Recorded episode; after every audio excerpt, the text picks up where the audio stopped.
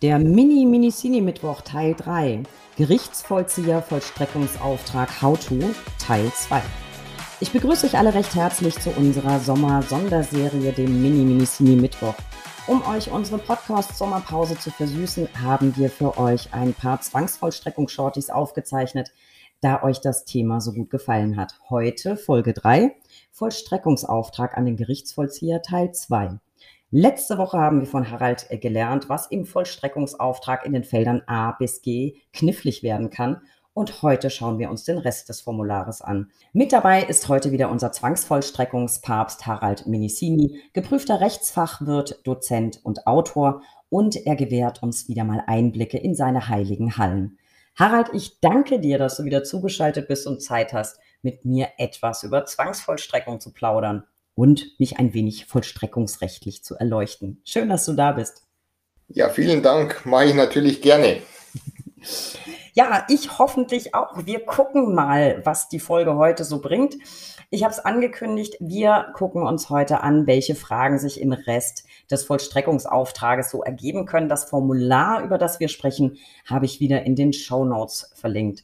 Also ich würde sagen, wir führen heute so ein bisschen meine Therapie gegen Formularallergie fort. Die letzte Desensibilisierungsbehandlung habe ich nämlich ziemlich gut vertragen, würde ich sagen.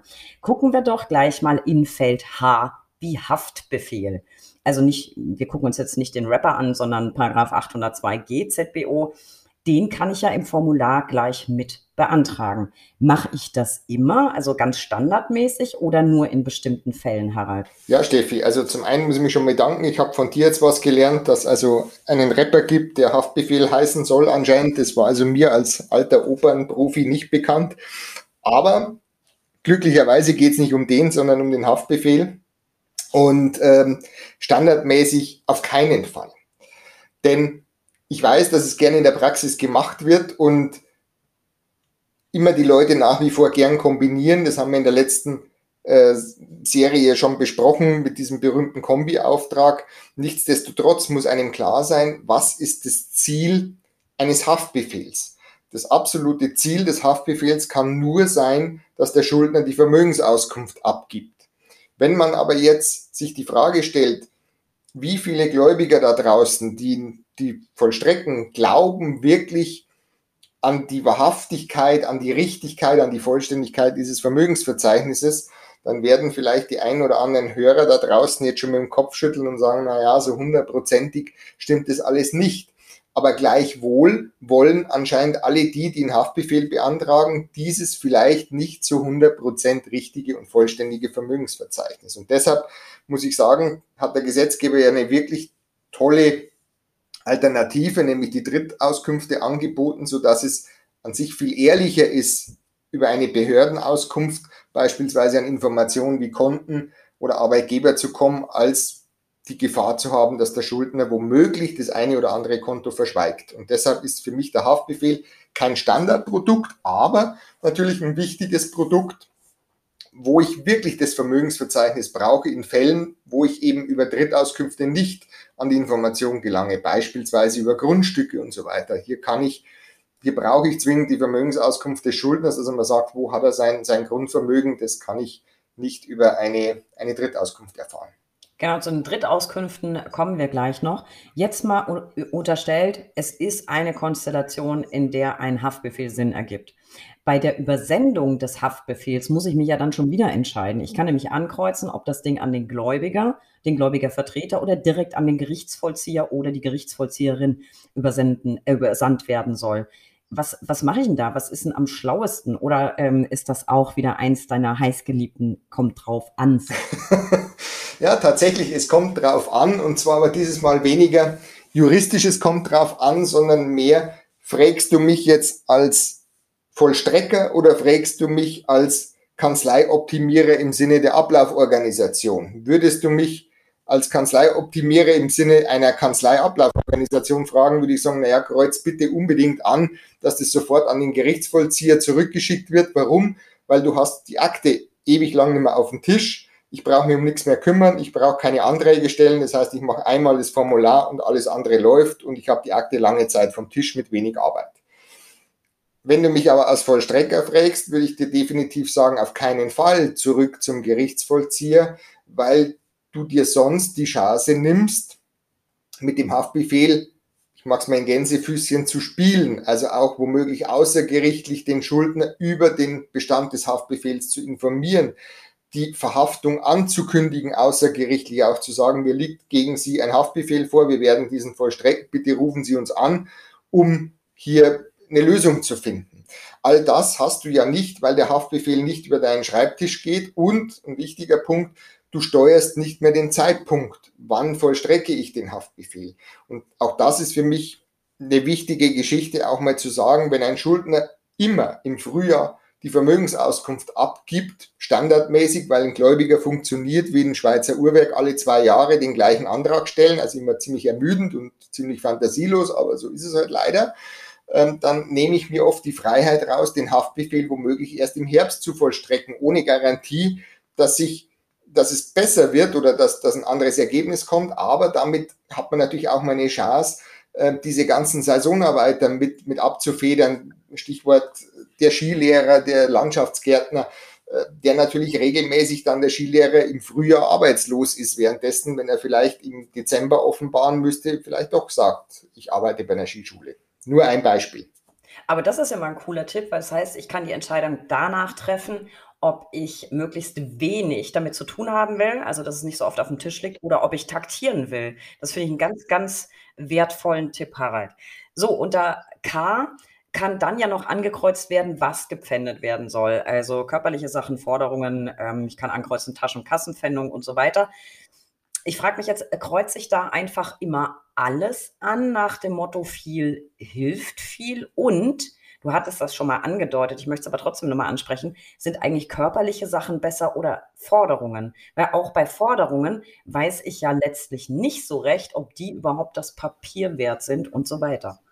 Also der Grundsatz ist, ist ja so und der kommt nicht von mir, sondern das ist tatsächlich äh, auch der Gesetzgeber, der das so erkannt hat dass er sagt, eigentlich ist die Forderungspfändung die effektivere Vollstreckung. Denn unter Forderung versteht man ja tatsächlich sowas wie beispielsweise Arbeitseinkommen, also meine Forderung gegenüber dem Arbeitgeber, gegenüber der Bank für, für Kontoguthaben und so weiter. Das heißt also, die gesamte Zwangsvollstreckung ähm, im Rahmen der Reform der Sachaufklärung basiert darauf, den Gerichtsvollzieher und die Gerichtsvollzieher, die jetzt zuhören, äh, ist nicht wertend gemeint, sondern einfach eher sachlich gesprochen, dienen mehr als, als Auskunftsportal, also Informationen zu beschaffen, sei es über die Vermögensauskunft oder sei es über die Drittauskünfte, um dann schnellstmöglich quasi rüberzugehen in die Forderungsvollstreckung, weil das einfach der effektivere Weg ist. Und ich habe es ja in der letzten Sendung schon gesagt, statistisch gesehen 98 Prozent der Sachpfändungen und das bezieht sich tatsächlich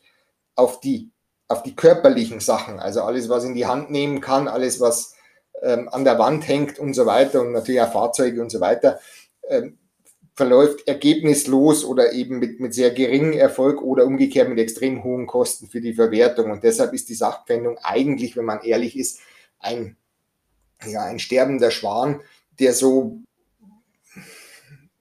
klingt immer schön oder wenn du einen Fernseher einschaltest, irgendwie, wenn der Gerichtsvollzieher dreimal klingelt, wird das alles toll äh, dargestellt, aber letztendlich Show.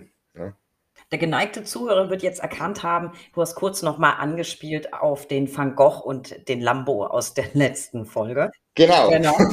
Ich habe jetzt noch eine Frage zur Kassen- bzw. Taschenpfändung. Ich finde ja mal, Taschenpfändung klingt irgendwie unterhaltsam und spannend.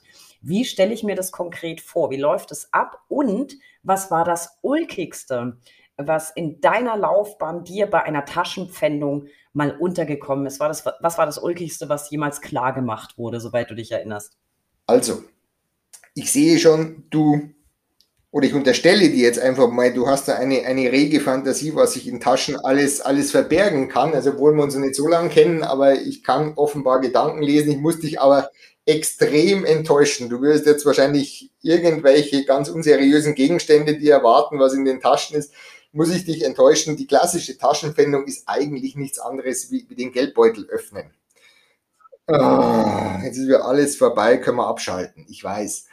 Ähm, tut mir leid, aber das ist eigentlich der Regelfall der Taschenpfändung, das ist auch beabsichtigt, wenn der im Vermögensauskunftstermin sitzt, dass man sagt, mach mal den Geldbeutel auf, vielleicht ist da noch irgendwie 500 Euro drin. Also eher unwahrscheinlich, spektakulärer, wenn es auch nicht ganz so cool ist wie das, was in deiner Fantasie abgeht, gebe ich zu, ist halt die Kassenpfändung. Denn da kann man halt tatsächlich mal in einer Gaststätte, in einem voll besetzten Gastwirtshaus mal reingehen und eben sagen, öffnen Sie doch mal die Kasse und was halt darum passiert, ist tatsächlich dieses Unangenehme für den Gastwirt, äh, das Bloßstellen in Anführungszeichen, was nicht Sinn und Zweck der, der Zwangsversteigerung ist, aber einfach dieser bleibende Effekt, zu sagen, das will ich eigentlich nicht nochmal erleben, dass bei einem vollbesetzten, ähm, an einem Sonntag beispielsweise, wenn, wenn am Sonntag alle zum Essen gehen, äh, da plötzlich ein Gerichtsvollzieher erscheint und, eine, eine Kassenpfändung macht wir haben es ja, glaube ich, schon mal besprochen mit, mit Weihnachtsmärkten und so weiter. Auch da ist, ist das Thema Kassenpfändung mal. Und ich glaube, das Spektakul spektakulärste, was ich mal hatte, ähm, war tatsächlich ähm, eine Kinopremiere. Jetzt will man sagen, wie eine Kinopremiere. Also da war eine Filmpremiere in, in einem relativ äh, noblen Kino in, in München und die haben nicht bezahlt seit Ewigkeiten und wir haben dann genau zu dieser Premierenfeier und, und wo also geladene Gäste und alles mögliche, haben wir also dann hier mal eine, eine Kassenpfändung gemacht. Das ist mir noch am ehesten in Erinnerung, ist Jahre her, aber ähm, sagen wir mal so, die haben in Zukunft alle Beträge bezahlt. Ja, das ist doch, das ist doch schon spektakulär. Wobei, wenn du jetzt sagst, Kassenpfändung in der Gaststätte, mh, hm, da würde sich mir eher so die Vorstellung, auch da wieder meine, meine blühende Fantasie mit mir durchgehen, dass man sich an die Essensausgabe stellt und schreit, die Schnitzel sind gepfändet. Ähm, auch da wieder der Link zu unserer Folge 68, da ging es ja auch schon um Schnitzel. Gut, Harald, es gibt noch eine weitere Option, die ich wählen kann. Und zwar kann ich entscheiden, ob die Pfändung nach Abnahme der Vermögensauskunft erfolgen soll, soweit sich aus der Auskunft beziehungsweise dem Vermögensverzeichnis dann pfändbare Gegenstände ergeben. Wir hatten das auch schon mal so ganz kurz angerissen. Ich finde, das klingt ja erstmal ganz gut. Also nach dem Motto, ich gucke erstmal und greife dann zu. Ist das so und funktioniert das so einfach, wie es jetzt gerade klingt? Ja, da bist du leider nicht allein mit dieser Meinung. Also es ist eines der beliebtesten Seminarfragen, wenn man, wenn man mit Teilnehmern mal spricht, die immer sagen, ja, das klingt doch super. Und da sind die alle ganz begeistert und, und, und ich finde es einmal so süß, weil, weil das jeder so sagt, ja, das ist doch logisch und so. Ja, dann stelle ich immer nur eine Gegenfrage und die stelle ja heute immer ganz gern. Ähm, wer soll denn das entscheiden, ob das werthaltig ist, ob das Sinn macht, dahin zu fahren? Wer soll es entscheiden? Und dann geht ja logischerweise eigentlich die Entscheidung auf den Gerichtsvollzieher über. Und dann frage ich mich immer, jetzt werden mich die Gerichtsvollzieher wieder nicht so lieben, wo ich sage, würde ich, wenn ich Gerichtsvollzieher wäre, beherzt sagen, hoffentlich darf ich mich jetzt sofort ins Auto setzen, zu dem Schuldner hinfahren, mir Arbeit ans Bein binden und jetzt diesen Gegenstand abholen. Also ich bin immer kein Freund davon, sozusagen ureigenste Aufgaben des Gläubigers auf jemanden zu delegieren, dem es noch egaler ist wie dem Gläubiger selbst. Ist jetzt absolut frech formuliert, ich weiß es aber bewusst so gewählt. Ähm, soll bedeuten, ich entscheide als Gläubiger, als gläubiger Vertreter, ob ich eine Sachpfändung möchte oder nicht. Ich werte ein Vermögensverzeichnis aus ich entscheide die Vollstreckungsstrategie. Ich überlege mir, ob ich lieber jetzt das Konto als erster Stelle pfände, ob ich den Lohn lieber pfände oder ob ich doch die Briefmarkensammlung, die jetzt in dem Vermögensverzeichnis drinsteht, für so werthaltig erachte, dass ich sozusagen von der Kontenpfändung wieder Abstand nehme. Denn, und da geht es jetzt nicht darum, weil ich Recht haben will oder, oder weil ich das entscheiden will, sondern man hat ein weiteres Problem. Ähm, ich bin ja meinem Gläubiger gegenüber schon nach BGH verpflichtet, zügig und die risikoärmste Vollstreckungsmaßnahme zu wählen. Und wenn jetzt ich, und das muss man sich ja auch auf der Zunge zergehen lassen, der Gerichtsvollzieher füllt ja nicht das Protokoll aus und setzt sich eine Minute später ins Auto, fährt mit dem Schuldner am besten nach Hause und sagt, darf ich jetzt die Briefmarkensammlung abholen, sondern das Ding liegt ja wieder ewig. Und währenddessen kann ja sein, dass andere Gläubiger eine andere Vollstreckungsstrategie fahren und in der Zeit natürlich das Konto in der ersten Rangstelle pfänden. Und damit habe ich natürlich ein Problem, weil ich dann nachrangig. Also Stichwort Zwangsverstreckung, wer zuerst kommt, mal zuerst. Und deshalb will ich niemals diese Entscheidungen am Gerichtsvollzieher überlassen, weil ich vor allem dann ja auch nicht mal den Titel in Händen halte, dass ich andere Maßnahmen vollstrecken könnte, weil der Titel ja bewusst beim Gerichtsvollzieher bleibt, weil ich mir ja einbilde, äh, er soll nach der Vermögensauskunft da irgendwo beim, beim Schuldner eine Briefmarkensammlung finden. Habe ich dich jetzt ernüchtert, leider, gell? Ach, nö, eigentlich gar nicht. Ich finde, du hast mich überzeugt. Ich finde, das klingt absolut logisch. Ähm, von daher erhelle mich doch auch noch bitte bezüglich des Rests, der so übrig bleibt. Mir ist da noch Folgendes im, im Kopf. Ich kann ja auch den, hast du vorhin schon angesprochen, den Auftrag zu Ermittlungen erteilen. Also es kann sowas ermittelt werden wie Anschrift, Aufenthalt, Aufenthaltsort, Halterdaten, Kfz zum Beispiel, Geschäftsniederlassung und so weiter oder die von dir angesprochenen Auskünfte Dritter. Also vom Arbeitgeber fällt mir ein, Kraftbad, Bundesamt und so weiter. Muss ich da irgendwas beachten? Und bei mir klingelt irgendwie ganz dunkel. Was hat sich da nicht irgendwas geändert dieses Jahr? Doch, doch, da hat sich was geändert. Und da mache ich auch gar kein Geheimnis draus. Ich bin ein großer Verfechter und wirklich ein, ein Fan der Drittauskünfte. Das war eines der besten Ideen, die der Gesetzgeber in der Zwangsvollstreckung die letzten Jahre entwickelt hat. Man muss so ehrlich sein, das hat er sich natürlich im Zweifel nicht selber äh, ausgedacht, sondern aus Österreich geklaut. Die machen das schon seit vielen, vielen Jahren im, im Exekutionsverfahren. Aber nichtsdestotrotz eine tolle Idee. Und wenn man berücksichtigt, dass allgemein letztendlich immer zwei große Maßnahmen immer gemacht werden. Ob das jetzt im, im Massengeschäft ist oder auch im, im Standard-Zwangsverstreckungsgeschäft, konzentriert sich alles auf die Kontenpfändung oder auf die Lohnpfändung. Und genau diese Informationen kann ich problemlos über die Drittauskünfte und sogar noch durch neutrale Behördenauskünfte beauskunften. Also ich kriege von der deutschen Rentenversicherung den Arbeitgeber und ich kriege äh, vom Bundeszentralamt für Steuern die Konten und es geht sogar noch einen Schritt weiter. Ich kriege sogar Bausparverträge, ich kriege Kreditverträge und so weiter. Also all diese Informationen, die man früher der Schuldner einfach verschweigen konnte, indem dass er sagt, hast du eine Lebensversicherung? Und er sagt nein, dann habe ich ihm das glauben müssen, weil ich ihm nie das Gegenteil beweisen konnte. Jetzt kriege ich über das Bundeszentralamt für Steuern auch seine Lebensversicherung. Und deshalb kann mir, ich, es gibt immer noch draußen am, am Markt viele, die sagen, ich mache keine Drittauskünfte, sind zu teuer. Es gibt eine ganz klare Aussage von mir, wer keine Drittauskünfte beantragt hat, nicht vollstreckt. Punkt. Ähm, und deshalb würde ich das jedem wirklich ans Herz legen und dadurch erübrigt sich oft sogar schon die Vermögensauskunft, dadurch erübrigt sich oft sogar schon der Haftbefehl, weil ich eben dann auf schnelleren Wege auf Konten zugreifen kann und dann über die Kontopfändung zum Erfolg kommen oder eben eine Ratenzahlung bekommen oder was auch immer. Also wirklich ein tolles Instrument.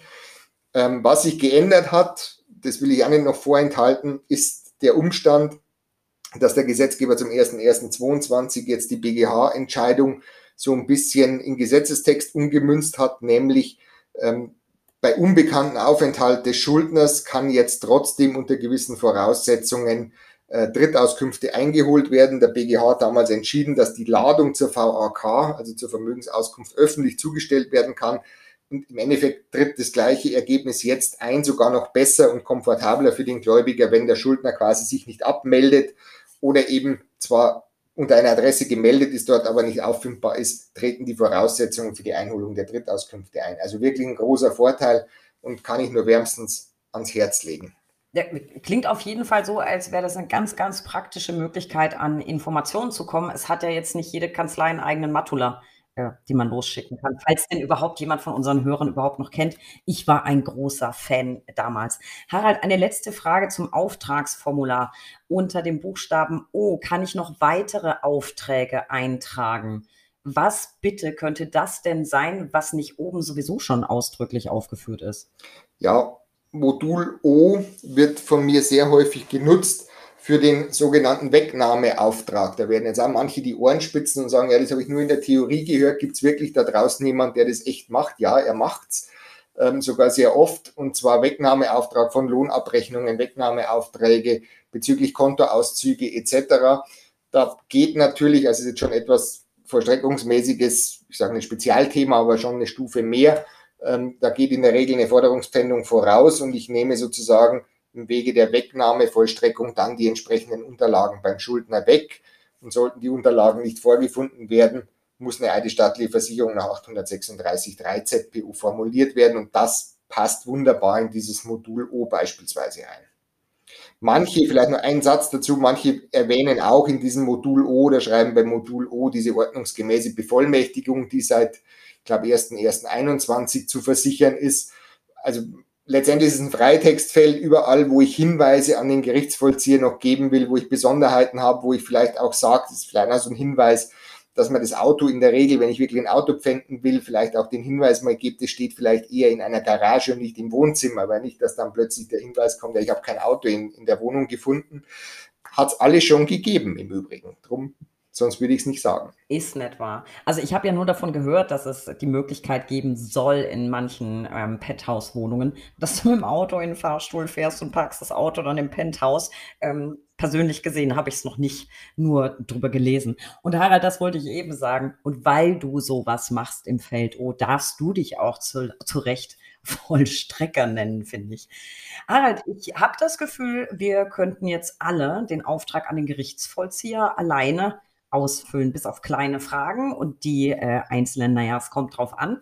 Aber ich glaube, wir haben heute alle sehr, sehr viel dazugelernt. Ich danke dir sehr und nächste Woche geht es weiter in unserem Special und zwar mit etwas, das du eben auch schon angesprochen hast, nämlich die Kontenpfändung. Die ist nämlich sozusagen die echte und unangefochtene Nummer eins der Zwangsvollstreckung. An unsere Zuhörer noch ein Wort. Besucht uns unter www.brack.de, abonniert bitte diesen Podcast. Wir freuen uns über jeden neuen Zuhörer. Folgt uns auf Instagram unter recht unterstrich interessant und werft unbedingt einen Blick in die Show Notes. Da habe ich euch das Formular Vollstreckungsauftrag verlinkt, über das wir gesprochen haben und die bisherigen Folgen mit Harald.